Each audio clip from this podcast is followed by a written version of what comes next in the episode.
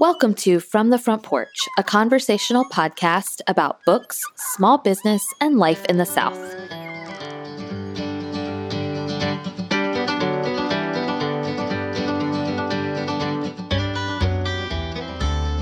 All afternoon, we would sit on the beach, and the women were all Harvard wives, and some of them had PhDs, but they accepted me immediately.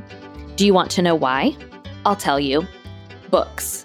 They saw what I was reading on the beach Tom Stoppard and Flannery O'Connor and William Styron, a book a week. So we talked books. We all had our big opinions, we argued and we shouted, and it was wonderful. Bess Kalb, nobody will tell you this but me. I'm Annie Jones, owner of The Bookshelf, an independent bookstore in beautiful downtown Thomasville, Georgia.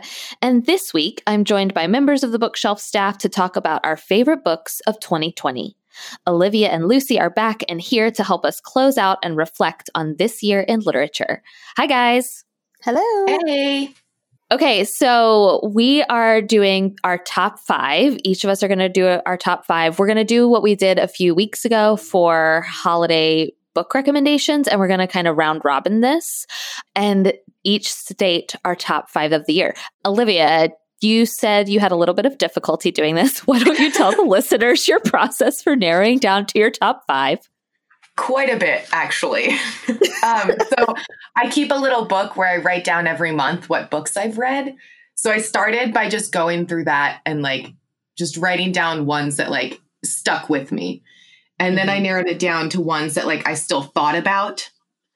And then that was like 13. And then I numbered them 1 to 13 and then just took the top 5 from there. But it okay. Was, it took me like almost all last night. it was your, it was, it was your after work activity. It was more yeah. work. I found myself doing like a March Madness type thing that you do where I was like, but oh, would I rank this book over this book? Yeah. I love it. love it. Lucy, what was your process? Um, it was, you know, this was a year for me this was a year for my reading life.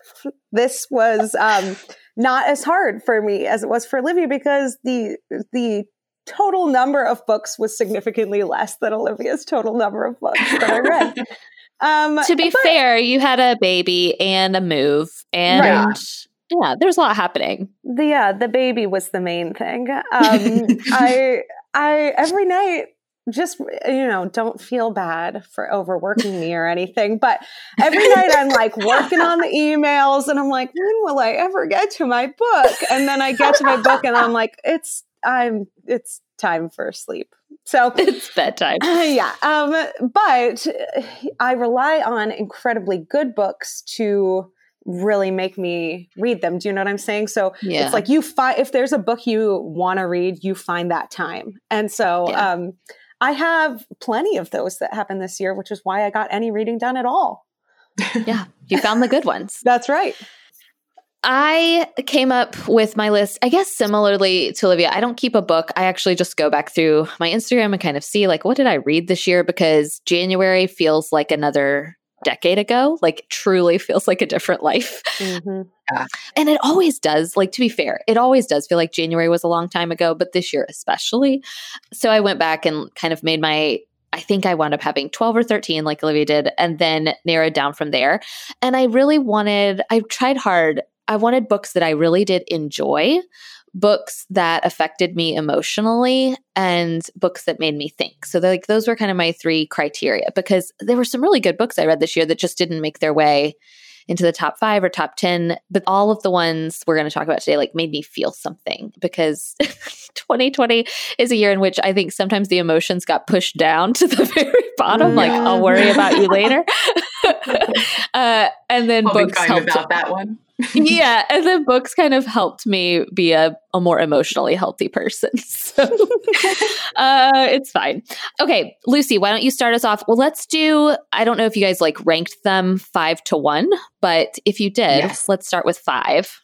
I kind of did. And also, I think it it works out chronologically as well, like when they came out. Oh, interesting. Oh, Look at that. Okay.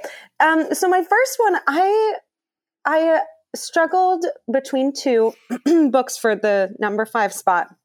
but I think I'm choosing the Book of Lost Friends by Lisa Wingate. Hmm. Um, I don't know if either of you ended up reading that. I think I did no. not. I think I was already gone when I, well, not gone from, yeah, I guess I was gone from the store by the time January started. Um, so I maybe didn't talk about it a ton, but um, it's it's really good. It's it's my most classic historical fiction book on my list, um, where I think people who like to read you know, like your typical World War II kind of romance, female lead uh, historical fiction books would like this one a lot. It's two intertwining stories, and one of them takes place um, in almost modern times, I think. It's like a, uh, 2000s at least. Um, but one of them is the story of this um, freed slave who's a sharecropper on her plantation that she used to be um, enslaved at. And she kind of goes on this adventurous story and she ends up looking for all of her family members that she was separated from. Throughout the book, Lisa Wingate puts in these actual um, historical documents, they're advertisements for people who are looking for um, family members who had they had mm-hmm. been estranged from because of um, slavery, and mm. they uh, were published in this uh, book that um, was called the Book of Lost Friends, and it was um, they advertised them all throughout um, different small churches, uh, especially in the South. Um, and so, if you were looking for you know a, a, number of them wouldn't even know what their current names were mm-hmm. or you know they but they would um, give as many details as they could and say they're looking for their daughter who was sold when she was two or they're looking for their sister or whatever um, and so that was really touching and i also really loved the way lisa wingate um, she stays throughout um, time, the time connection is not a person like a grandchild or something like that. The time connection is a place. So the place in the modern day um, story is the place where the freed slave eventually settled. And so you hmm. see, uh, um, like the historical um, lasting consequences of slavery in that place and the um, people who are living that out. I just thought it was a really interesting uh, viewpoint, really well written. Um, it's an adventurous story, so it keeps your attention. Um, so my fifth book is the Book of Lost Friends. I love the sounds of that. I really like how she tied in true historical documentation. I think that sounds fascinating. Mm-hmm. Olivia, what about your number five? All right, my number five is uh, Crossings by Alex Landragin. And this one was one that I just kept toiling with because I was like, is it in my top five? But then because it kept beating out other books, just purely because of the way it was set up, it was so unique. Um, it won number five. But Crossings by Alex Landragin is a book that's written in three separate parts. Um, but you can read it either in order like you would a normal book or you can go by the baroness's sequence which kind of jumps around throughout all three books and it weaves them together really well in my opinion. I have not read it front to back so i would be interested to hear how that goes but i don't i don't know that the stories would connect as they did when you jump back and forth between them. Hmm. um but it was so well done. It was it started out on this little Pacific island in like the 18th century where this community of people have figured out how to cross bodies so they can cross into another body and kind of take their consciousness. Um, and these two soulmates that were on this island when this like French trading ship came, they got split up, and the one man made a crossing that he couldn't remember himself in the other person's body. So this book is essentially like this woman trying to find her soulmate through centuries and like hundreds of crossings. And I think when I try to sell this to people, it almost sounds like a little too, too high fantasy in a way, but it's really not. It's really accessible and it's this like noir romance slash kind of also thriller because the way he set it up, it's just so compelling. It just pulls you through the book. Um, but it was so well done. Like I kind of relate it to Seven and a Half Deaths of Evelyn Hardcastle, just in that I would love to see how he set up this plot. Um, I think it would be really interesting. Did we talk about is this would this be good for people who liked Outlander? For some reason, some of this plot sounds like Outlander to me. Is it that it goes back and forth? I don't know. I just wonder if people who liked Outlander might like it. Yeah. Oh, totally. People who loved Outlander would really like this. Um, okay. Because it has that like centuries romance yeah. drama happening, but it's also it's also a thriller in in its own form too. It was really well done. Okay, my number five, I do. You guys are so good at laying out the plots of the books you read. And meanwhile, I'm like, what were these characters' names? I truly don't remember. Like, and I, so I'm like, oh gosh, okay, but this is my book number five. And I will be able to tell people what to compare it to. And at least I'll tell people how it made me feel. I may not be able to remember the deep plot details anymore, but that's okay. Okay, my number five is A Burning by Megha Majumdar. I picked this one because it was a book that I distinctly remember where I was when I finished reading it. It was, I don't know why, but weirdly a day where I was either working the store alone or working the morning alone. And so I had gotten there early, and instead of working, which is what I normally do, I decided to finish this book because I loved it so much and I was anxious to finish.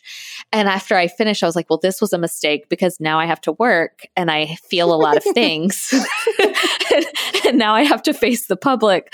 Um, so Megha Majumdar takes three despite the fact that I cannot remember all their names, takes three very memorable characters and weaves them their stories around a couple of distinct events. So I really compare this to There There by Tommy Orange in the way that Tommy Orange is dealing with gun violence and indigenous people and and what their lives look like today. This book is dealing with I think a lot in terms of politics and media and wrongful incarceration.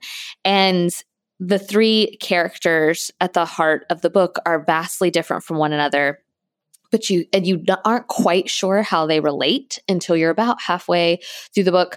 I loved it. I love the alternating voices and I loved that this book certainly had something profound to say about, like I said, media, wrongful incarceration, politics, but also it was just a really good story, really well written with uh, characters and a storyline that I won't be able to forget again just the gut punch of how I felt when it was over and the desire it was one of those books that I finished and I thought I need to talk to somebody about this. Like, I need to share this with someone. And a few months later, actually, my dad read it on my recommendation. And so he and I, and I were able to talk about it a little bit. And so that's my favorite kind of book is the kind that I feel like sharing and the kind that I want to talk about with somebody else. So my fifth book was A Burning by Megha Majumdar. Lucy, what about your number four? Okay, my number four is my only nonfiction book on my list, and it's The Address Book by Deirdre Mask. Um, I sent this out as a shelf sub, and uh, one of the reasons why it made it on my top list as a nonfiction book is because I think it's one of those nonfiction books that everyone will like.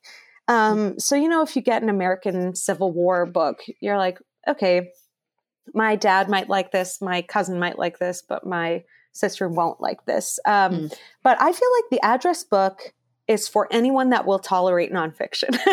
it's just it's just fascinating. Um, it's a bunch of different series of essays. Like each chapter is on a different topic, um, but it's about our addresses and all the uh, almost hidden struggles um, surrounding them. It's one of those interesting books where you um, the description of it sounds pretty boring.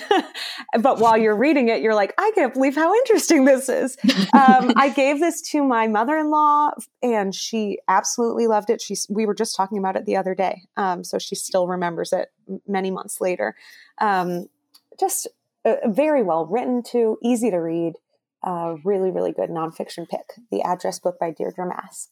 I actually think um, Knox McCoy from the Popcast greenlit address book because I think we sent it to him as a shelf sub one month or as your shelf sub, and he wound up loving it too. Which I think goes to your point that like a wide range of readers really could enjoy this one. Yes. Do you learn anything about your address? My address? Yeah. Uh, no. It's more like systems. It's more like, you know, Okay. who gets an address and who doesn't. So, like, the slums of Calcutta don't have addresses, and then that means they can't get, you know, various paperwork because they don't have anywhere to send it to. That sort of thing, like a systematic uh, issue with an address, not like my particular address. I, I almost just said my address. oh, gosh. Um, Olivia, have you gotten to that episode of Gilmore Girls yet where they talk about sores and Boils Alley?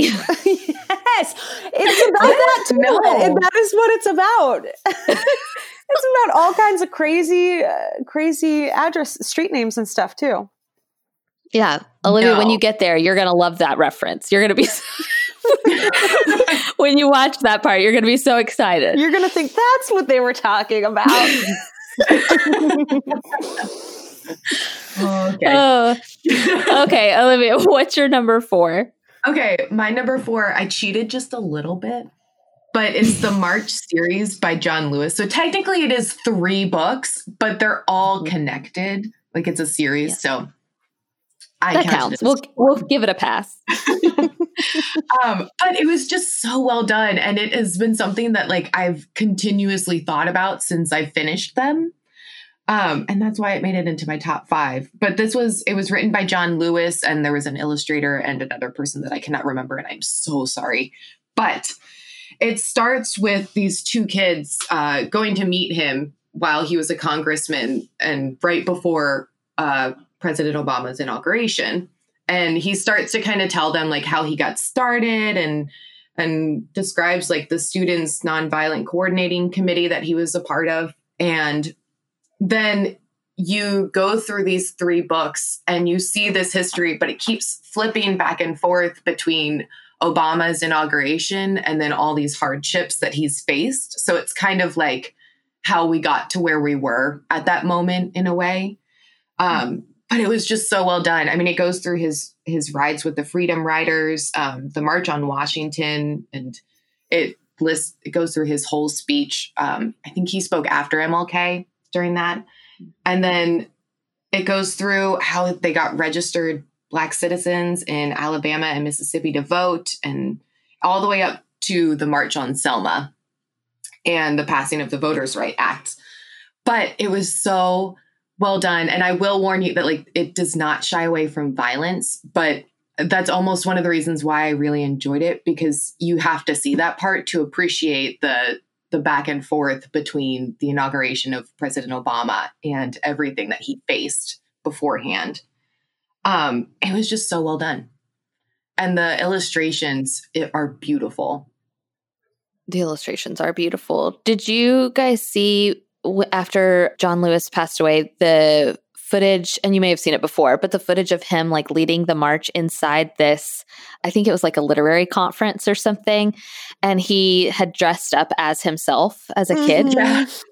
Oh my gosh. it's so good It was so good. He had dressed up as himself when he marched on Selma, I believe, and it was so touching. The video footage Mm. is remarkable. I loved it so much.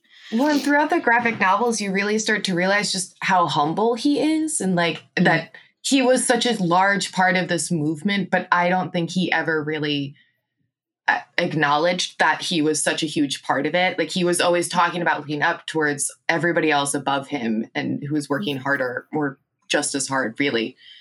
Mm. But that was, it was just so well done. It was so beautiful. Highly recommended. What did the three? Do you know? Did the three come out all at once? It's a trilogy, and did they each come out every year, or did they all come out at once? Do you know? I'm not sure. I feel like they all came out at once, if I'm not mistaken. Okay, I'd have to look it up. Okay, my fourth one is uh, nonfiction. It is called House Lessons by Erica Bauermeister. I had no idea what to expect of this book, and I only picked it up because one of our long distance customers and podcast listeners recommended it. So, shout out to Lori Johnson for putting this one on my radar.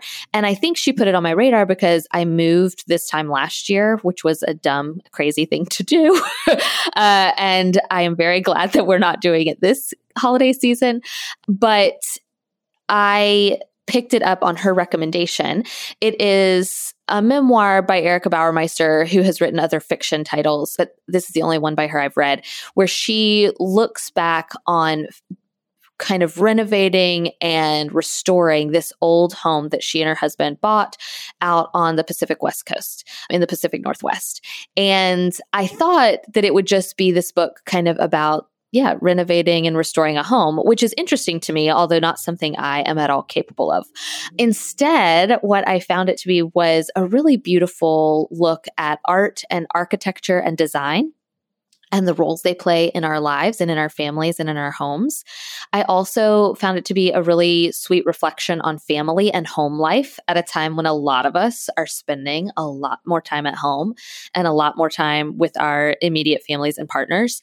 And I found it to be really touching and insightful and I learned a lot. So I think part of the reason this wound up making its way into my top five, other than the fact that it's just beautifully written and I truly did love it, is that I got to talk to Erica Bauermeister. And sometimes when you speak with an author, it just gives you more insight, I guess, into their writing and why the book uh, turned out the way it did. And anyway, one of the ways she describes House Lessons is that it's a book for liberal arts majors. Like she really did not just make it a memoir, but really incorporated a lot of research about geography and architecture and art.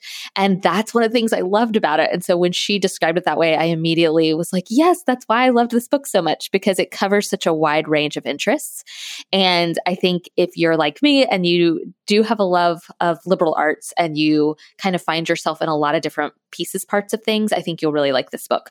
It was a departure for me in that I typically am drawn to more fiction than nonfiction, but the way she writes, I found incredibly meaningful. And I really loved this book. And I think I especially loved reading it in 2020 in the middle of a global pandemic when I was learning to value where we live. So it is called House Lessons by Erica Bauermeister. That book has been on my please buy for me lists for my birthday and for Christmas. and I feel like people don't want to buy me books right now. But it's like, yeah. you know, as a bookseller, you have access to so many free books that it really yes. has to be a special book that you want to own, purchase and own. Yes. Um, yes.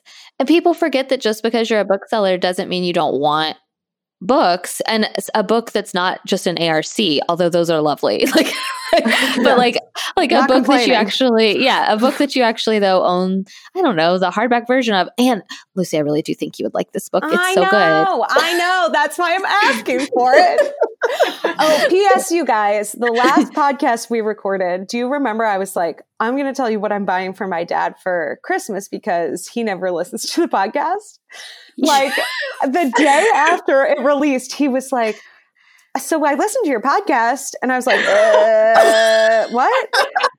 But he was, so I was trying to gauge if he had heard that part. And he, he, through conversation, I came to learn that he had only listened to my first book review and he hadn't stayed for the round robin. and I was like, okay. I know. I'll take that. I'll take it so that you can still surprise him for Christmas, I guess. That's right. Yeah, so it's fine. Oh man. Anyway, it was stressful. Stressful moment. Look, um, sometimes the podcasts aren't for everyone. It's fine. uh, okay, so my next book, my third book, um, is Cuyahoga by Pete Beatty. And I just, I, through the course of working at this store, I've been like, why do I like the books that I like? They, I almost feel like there's no rhyme or reason. Um, but I have come to find that I really like a strong point of view linguistically, like a really mm. strong style. Um, usually one I would call beautiful. I wouldn't call this beautiful, but it has such an interesting point of view, like as as far as the writing goes. Um, it is kind of a tall tale um, origin story, kind of a Johnny Appleseed kind of thing, but it's about Ohio City and Cleveland, who are um, they're two neighboring cities divided by the Cuyahoga River.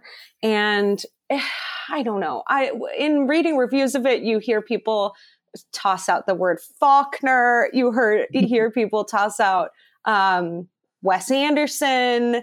It's like very Coen brothers. It's very um witty. It's it's hard to explain. Um I sent it out as a shelf sub wondering if people would like it as much as I did. And a couple people responded to me and said they really, really did. And that made me so happy. Um, so I, I am from Cleveland.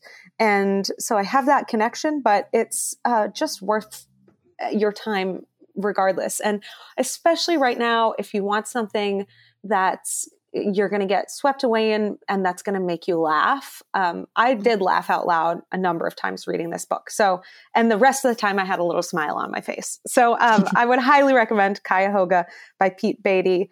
I would spell it for you but you'll you know uh, we'll i don't know we'll post this it'll be in the, the show notes. Yeah it'll be in the show yeah. notes. Yes so you can know. Because olivia and i it took us a long time because you're not in store. Right. And so we were like how do we pronounce this book? Because Lucy, we have sold quite a few copies. Olivia just said the other day, she was like, we yeah. have sold a remarkable number of Cuyahoga. It's not on any of the like best books of the year list or anything like that. Yeah. It's kind of a little uh, like a low profile. Yeah, a little gem. Which is why I know it's it's you who's selling it. yes, yes, as we right. know, we're like, like Lucy man, sold this. A great job with this book from afar via email. Olivia, what's your book number three? Um, my book number three is Piranesi by Susanna Clarke. Mm-hmm. Um, I don't think I ever do a great job explaining this story, but it's just so beautiful. And I think it's uh, for fans of like Circe and Song of Achilles. Um, anyone who liked Madeline Miller will love this. Uh, but it's also kind of an ode to like the Minotaur myth. Um, but Piranesi, he is a man who lives in this labyrinth and you kind of get the feeling right at the very beginning that like he's lost track of time, sort of, as how long he's been there. He started naming his own years just by significant events that happened that year. Like I think the year that they're currently focused on, I wish I had grabbed the book, but I did not. Um, it was called the year the albatross arrived, or something similar to that, because an albatross arrived in his labyrinth.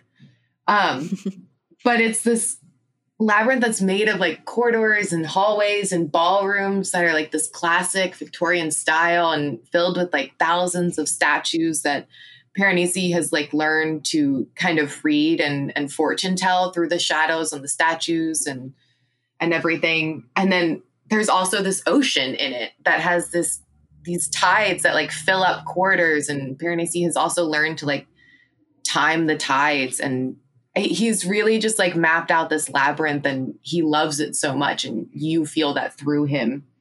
But then he starts to talk about how there's this other man there and he just calls him other and they have a meeting twice a week. Um, and he'll bring Piranesi things that he needs like he brought him a sleeping bag and if he needs new clothes or whatnot. But then you you start to realize that there may be a third person in this labyrinth. And Piranesi starts to seek out this third person, which is not advised by other, but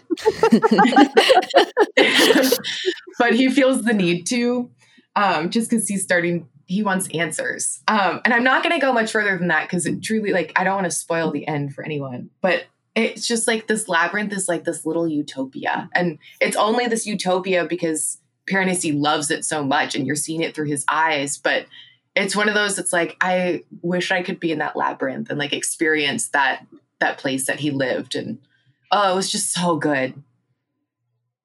It was, it sounds... I, I think it's up there because it kind of like took me out of 2020. mm-hmm.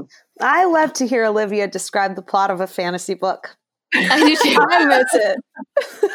I do too. Especially like I feel like there are mornings. I'll be interested to see what the rest of your top two are because I feel like there have been days where I've come into the bookstore and she's been like, "Don't you want to know what I read yesterday?" yes, I do. Please tell me. I don't think you'll be surprised with the next two. Uh, okay, my number three is also nonfiction, um, as was House Lessons. So the third book is Nobody Will Tell You This But Me by Bess Kalb. It's the book I took the quote from at the top of the episode. I adored this book so deeply. I do not know why, uh, and I but I don't think I'm alone. But 2020, because I feel like we have been grieving so much, it has weirdly been a year in which I have felt reminded of past grief.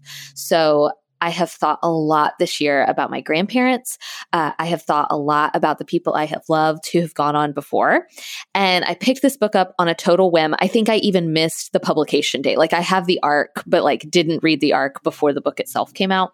And I was reading it by the pool and read it, I think, in one or two sittings and just sobbed over it. It is so original and creative. Bess Kalb is a comedian. I think she writes or used to write for the Jimmy Kimmel show, but she has written this memoir about her grandmother, but she is telling it from her grandmother's perspective, which I just thought was so innovative and interesting. And I'd never read anything like it before. That is true. Like, I feel like I've read fiction that might be similar, but this is really the story of her grandmother, but told in her grandmother's voice by her. And because of that, you can see what an intimate lovely relationship the two of them had. And as someone who was very close to my grandparents, I just found this book to be very meaningful. But one minute I was sobbing, like toward the end, like I just was absolutely overcome. But I also was laughing out loud because her grandmother is so funny and speaks like some of our own grandmothers would. And what I really loved is that uh, Bess Kalb's grandmother is a kind of New Yorker uh, lived in South Florida, I think, for the latter part of her life. Jewish woman.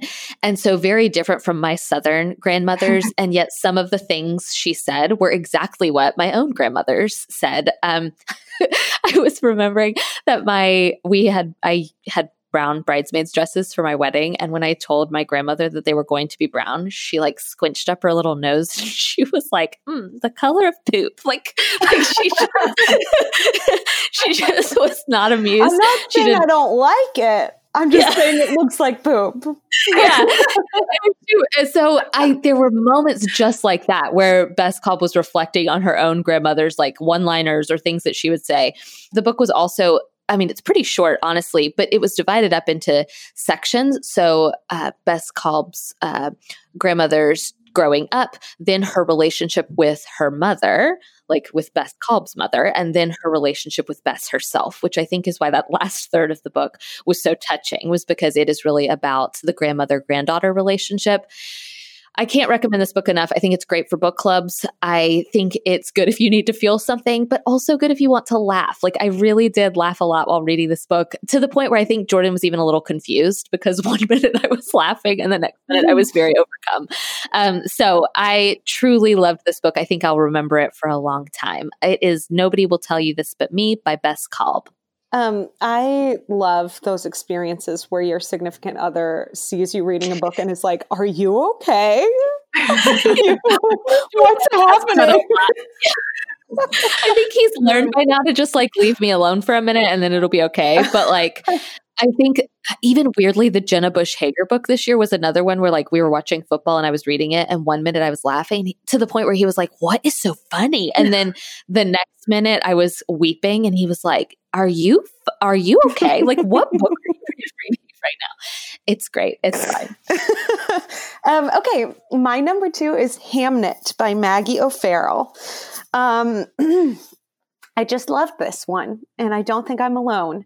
Uh, it's a beautiful telling of basically Shakespeare's wife's experience. She grew up like on a farm and then she married him and kind of moved in next to his parents who had had kind of a they had a complicated relationship. The book paints it that his dad had been like physically abusive of him.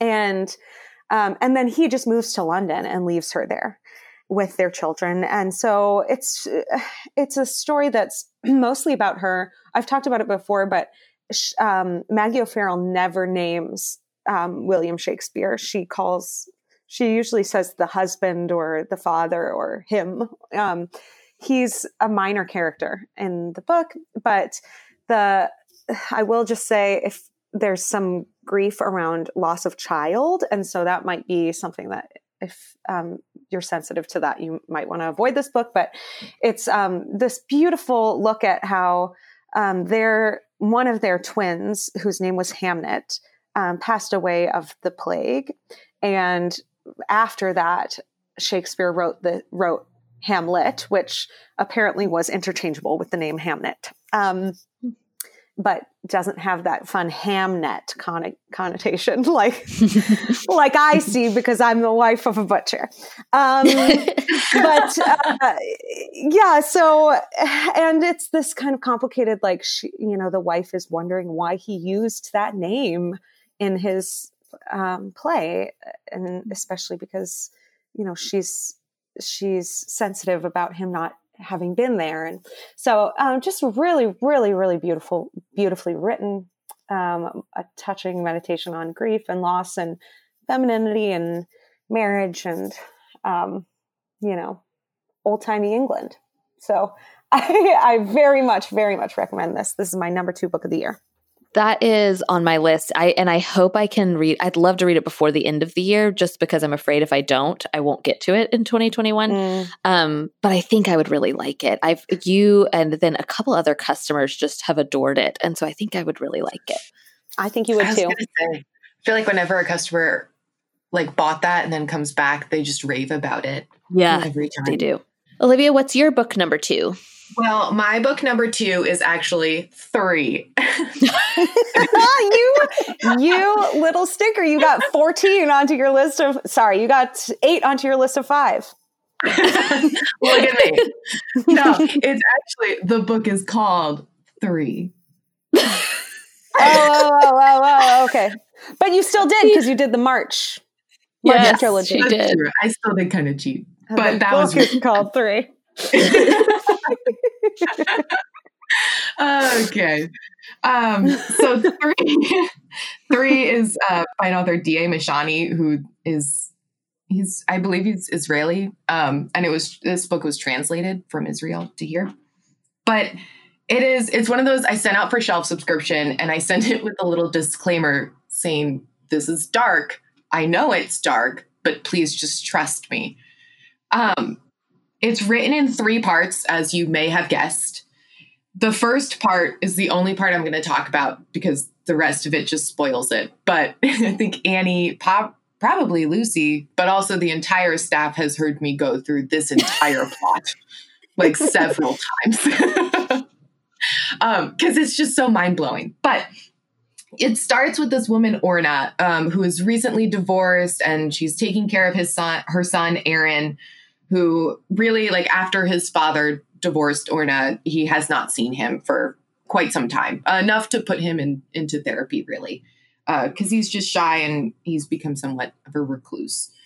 But Orna is trying to move forward, so she starts dating and she meets this guy Gil, and then all of a sudden her ex husband is coming back and wants to take Aaron away on this vacation with his other fa- his new family now that he has like four other kids with. So like it's it's a pretty big deal. Um and you just you start to really feel for Orna and her whole situation and and the writing just makes you you really love her and then you you get this hope because she's seeing this guy Gil and he seems so nice and everything he's saying is perfect and is correct and it's what she needs but you still have this feeling that something's off, that it's not right. Um, and then you get to part two, and it's a whole nother woman. And then you're like, mm, I probably shouldn't read part three because this has already been really dark. but don't stop because part three is not what you think it is. It's so well done. It was so good. And it's just, I cannot stop thinking of that ending. And like, it's one of those books where like, I kind of wish other people had read it with me just so that we could sit there and talk through the whole thing, which is probably why I went and told the staff the entire plot of the book. Cause I was just like, can we talk about this? it's so good. It's so good. Highly it's recommend it. And it's short. Like it, you're going to fly through it in one sitting, mostly yeah. because if you stop, you, I don't it would be much harder to pick it back up but it's so good. Yeah, it sounds so good. I you did you have talked about this one so much. I was like, surely this is going to be in her top five somewhere, yeah. uh, because I do feel like I know the plot of this book, and yet I I'm still curious about it. Like I would like to read it. And you got positive feedback from shelf subscribers. I feel like about this one. I did, and I was real nervous. I was really yeah. nervous sending this out because um, it is it, it is dark in its essence, but it's so good.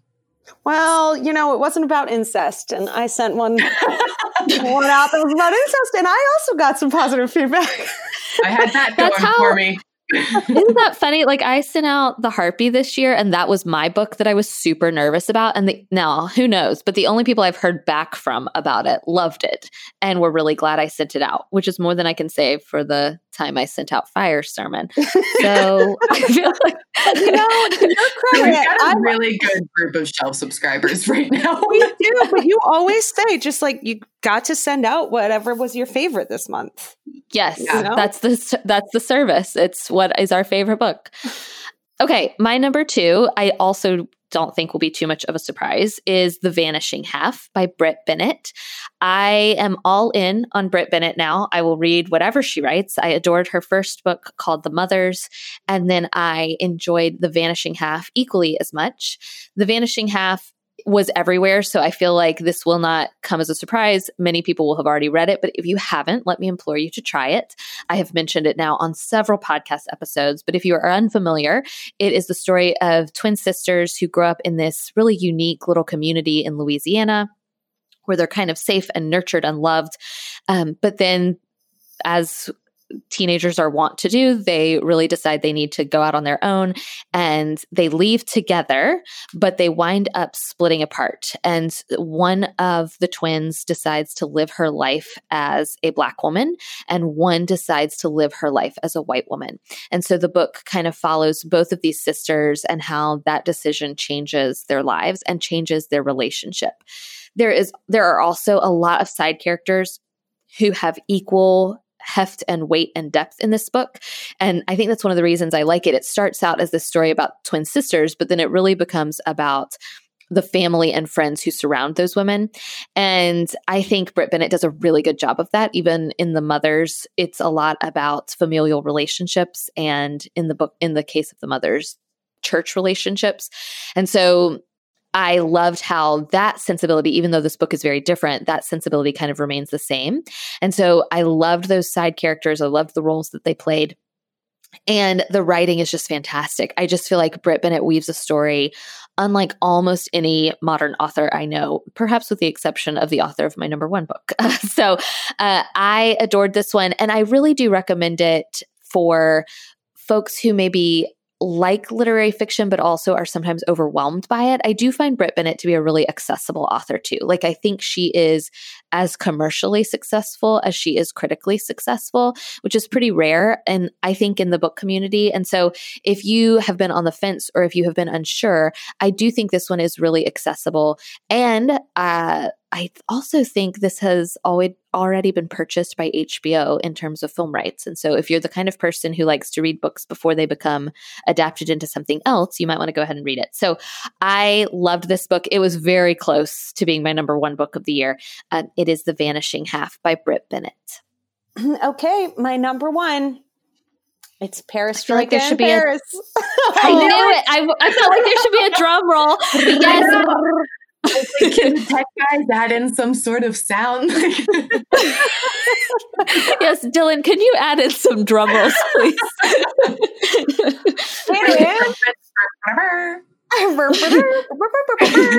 it's Perestroika Paris by Jane Smiley. um, as we are recording this, people don't know that they're getting it in, I guess, right. soon. Um, yeah for their shelf subscription, but once the podcast comes out, they'll know and they'll love That's it. That's right. Um, just a beautiful book. It's um, it's the story of a racehorse uh, outside of Paris who is a very curious filly, and she finds that her um, door to her stall is open one day and unlocked, and she decides to go exploring, and she makes her way um, into Paris and finds a dog who was the dog of a street busker and homeless man who passed away. And they become friends. I mean, come on. Come on. Does that not sound so cute? I like um, I like the description of a curious filly. That's what it's like. A, it's a direct quote. That's what they say. That's what she says. She's a curious filly. Um, and anyway, I don't know if I described um, the other part of it, but eventually you do get human characters. There's a young boy who's like eight years old, living with his great grandmother, who's like very, very, very old. Um, and everybody in between that might have looked after him has died somehow. So she's looking after him, but really he's looking after her. Um, and she's like blind and deaf. And um, this little boy eventually also becomes friends with all the animals. There's also rats and a raven and some other animals, uh, some ducks that are involved. And um, and he ends up like taking the horse into his old house and the grandmother great grandmother doesn't even can't tell that the horse is in there because she's she's blind and deaf. And so he like they find a way to like get food and survive and it's just beautiful so well written. It'll take you out of yourself. It's perfect for the holiday season. I loved it. I loved it. I want to buy it for everybody you describing this book is like I don't know if you guys have seen I hope that you have seen Sleepless in Seattle and Rita Wilson is describing an affair to remember to um to Tom Hanks and Victor Garber. and that is exactly Lucy describing this book. I love it so much. yeah, that was good. Mm. Olivia, what is your drumroll please number 1 book? Okay, no one's going to be shocked by this. My number one is House on the Cerulean Sea by TJ Klune. Ah. I just, I think it's perfect for 2020. I think it has just the right message. I, granted, I read it like in April when I feel like 2020 was feeling really heavy at the moment. Um, and this was really helpful. But this is about uh, a man named Linus Baker, who is a caseworker. Uh, he takes care of magical uh, orphans, and he goes to different orphanages to make sure that they're being taken care of. Um, he's very like when you meet him, he's very by the book. So he also has a cat named Calliope, which I just really liked. But he gets sent on this special assignment to go to this house in the Cerulean Sea, like on the top of this cliff, very secluded. Um, that just has a house. It's just this group of misfits um, these kids who they were deemed too dangerous to be around any other kid, but they're also the majority of them are like the last or only of their kind. Um, so, you, just for example, you have like Talia, who's a female gnome, and you have Sal, who's a werewolf, but uh, when he's scared, he turns into a Pomeranian. Um, but he's like the only known werewolf where, like, if he bites someone, they will turn into a werewolf. It's like a whole thing. And then there's like Chauncey, who they don't actually know what he is. He's just this like green blob. Um, but like all he ever wants to be in the world is a bellhop. And he loves shiny things. So like when Linus gets there and he takes care of his bags, like he pays him by sh- with shiny buttons, and Chauncey just loves it.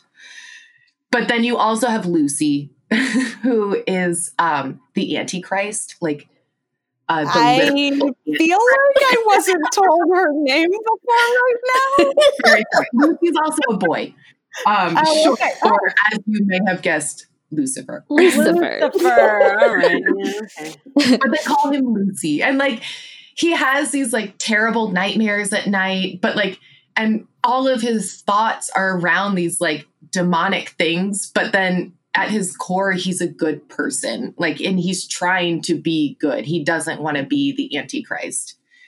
Um but it's just the story of like found family and just figuring out that like home doesn't have to be with people you don't want it to be. It can be with like the people you choose. It was so beautiful. The way he writes is just so well done. Um it's like this little mix of like magical realism and like a little bit of self-help thrown in there. I loved it. I loved it. I, I can't recommend it enough. The cover is beautiful. Yeah. It is great. I think that what I should walk away from talking to Olivia about this book, I should walk away thinking about the Antichrist named Lucy, but instead I forever think about uh, the blob who wants to be a bellhop. I think about that all the time. that was delightful. it's such a lovely little detail that I truly cannot unthink. Like I think I truly do think about it all the time. Wonder what's happening with that bellhop. I'm sure he became one. Uh, okay, my number one book is Transcendent Kingdom by Yaa Gyasi. yeah. yeah, I it was such a tough call between Vanishing Half and Transcendent Kingdom, but I think the reason I wanted to pick Transcendent Kingdom for my number one is because of the character of Gifty. So, Transcendent Kingdom is definitely a departure from Yaa Gyasi's first book, which I also loved, called Homegoing. I have said that Homegoing goes big, like it's this sweeping kind of epic multi generational story where Transcendent Kingdom goes small. And I think that's brilliant. And it shows that Yaa Gyasi can do it all. Like the way she wrote Homegoing was incredible, but also the way she centers on one family during probably a decade of time is so brilliant. And Gifty reminds me a little bit of Maeve from the Dutch House, who is still a character I think about a lot. Gifty to me falls in that category. Very rarely in adulthood have I fallen in love with a protagonist. Normally I fall in love with a plot or with the feeling a book leaves me with or whatever. But in this case, I fell in love with Gifty. She is a neuroscientist. She works at in a lab out in California but she grew up in Huntsville, Alabama, the daughter of immigrants. They moved over to America and she had to grow up in Alabama, which I find fascinating. And then Yaa Gyasi actually did grow up in Huntsville, Alabama. And so I think there's some autobiographical stuff there. But Gifty grows up in a really close relationship with her brother. And her brother, this is no spoilers, but her brother winds up becoming addicted to drugs. And so that's part of the reason she becomes a neuroscientist and studies the brain, is because she wants to know what happens to an addict's brain and why are they addicted. And in the middle of all this, one of my favorite themes I find in literature is when we talk about faith and doubt. And Gifty was raised evangelical Christian. She grows up in church. She grows up going to church. But as she gets older, and loves science and falls in love with the sciences she's she has trouble reconciling what she has learned in church with what she learns in science. And it's her grappling with that. And i love that. I love reading about that. I love when somebody handles that with grace with when an author handles that with grace. And i just i just loved gifty and i loved um, her relationship with her brother really was beautifully profound to me. And then also her relationship with herself and trying to figure out who and what she believes and why. And I adored this book. I can't stop talking about it. Uh, if we're talking about beautiful covers, this is certainly one of the beautiful covers of the year. Although, as booksellers, it is also a cover that tends to get dirty, which is a weird thing to know. Um, but I feel like it's got this, like, I don't even know what is it's just a paper cover. It's not matte or anything. It's just. No, paper? it's just yeah. Thick. Yeah, thick textured paper. It's gorgeous, but it is hard to keep clean, as only a bookseller would know unpacking boxes and wondering, why does this pink look gray? But highly recommend. I think it is a fantastic book for both the, the themes that Yaa Gyasi is addressing, but also through the characters in which she chooses to address them. Um, I really loved this one. So, Transcendent Kingdom by Yaa Gyasi. We did it! Woohoo! Almost an hour. Almost an hour later. Those are our top five books of the year, top 15, I guess, as the case may be.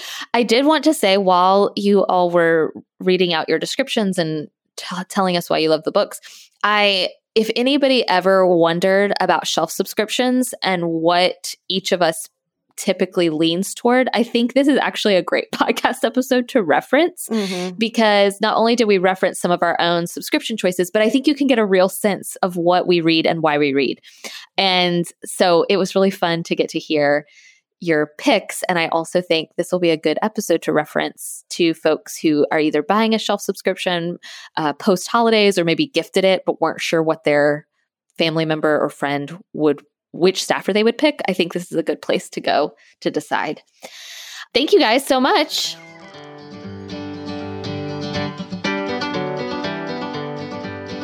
From the Front Porch is a weekly podcast production of The Bookshelf, an independent bookstore in South Georgia. You can follow The Bookshelf's daily happenings on Instagram at BookshelfTville, and all the books from today's episode can be purchased online through our store website, www.bookshelfthomasville.com. A full transcript of today's episode can be found at FromTheFrontPorchPodcast.com. Special thanks to Dylan and his team at Studio D Production for sound and editing, and for our theme music, which sets the perfect warm and friendly tone for our Thursday conversations. This week, I'm reading Diana, Her True Story in Her Own Words by Andrew Morton. Someone's been binging The Crown. yeah. um, Lucy, what are you reading this week? I'm reading The Kitchen Front by Jennifer Ryan. It's one of our pre orders. Yes. Do you like it? So far, yes. Okay. It sounds so good to me. Olivia, what are you reading this week? I'm reading We Could Be Heroes by Mike Chen and coming out end of January all I can think now is that great scene in Moulin Rouge where Ewan McGregor is singing "We Could Be Heroes" mm. just for one night. Oh, get, I've got chills just thinking about it. what a reference so, that was! thank you so much. Uh, if you liked what you heard on today's episode, tell us by leaving a review on iTunes, or if you're so inclined, support us on Patreon where you can hear our staff's weekly new release Tuesday conversations, read full book reviews in our monthly Shelf Life newsletter, follow along as Hunter and I conquer a classic, and receive free media mail shipping on all your online book orders. Just go to patreon.com forward slash from the front porch. We're so grateful for you, and we look forward to meeting back here next week.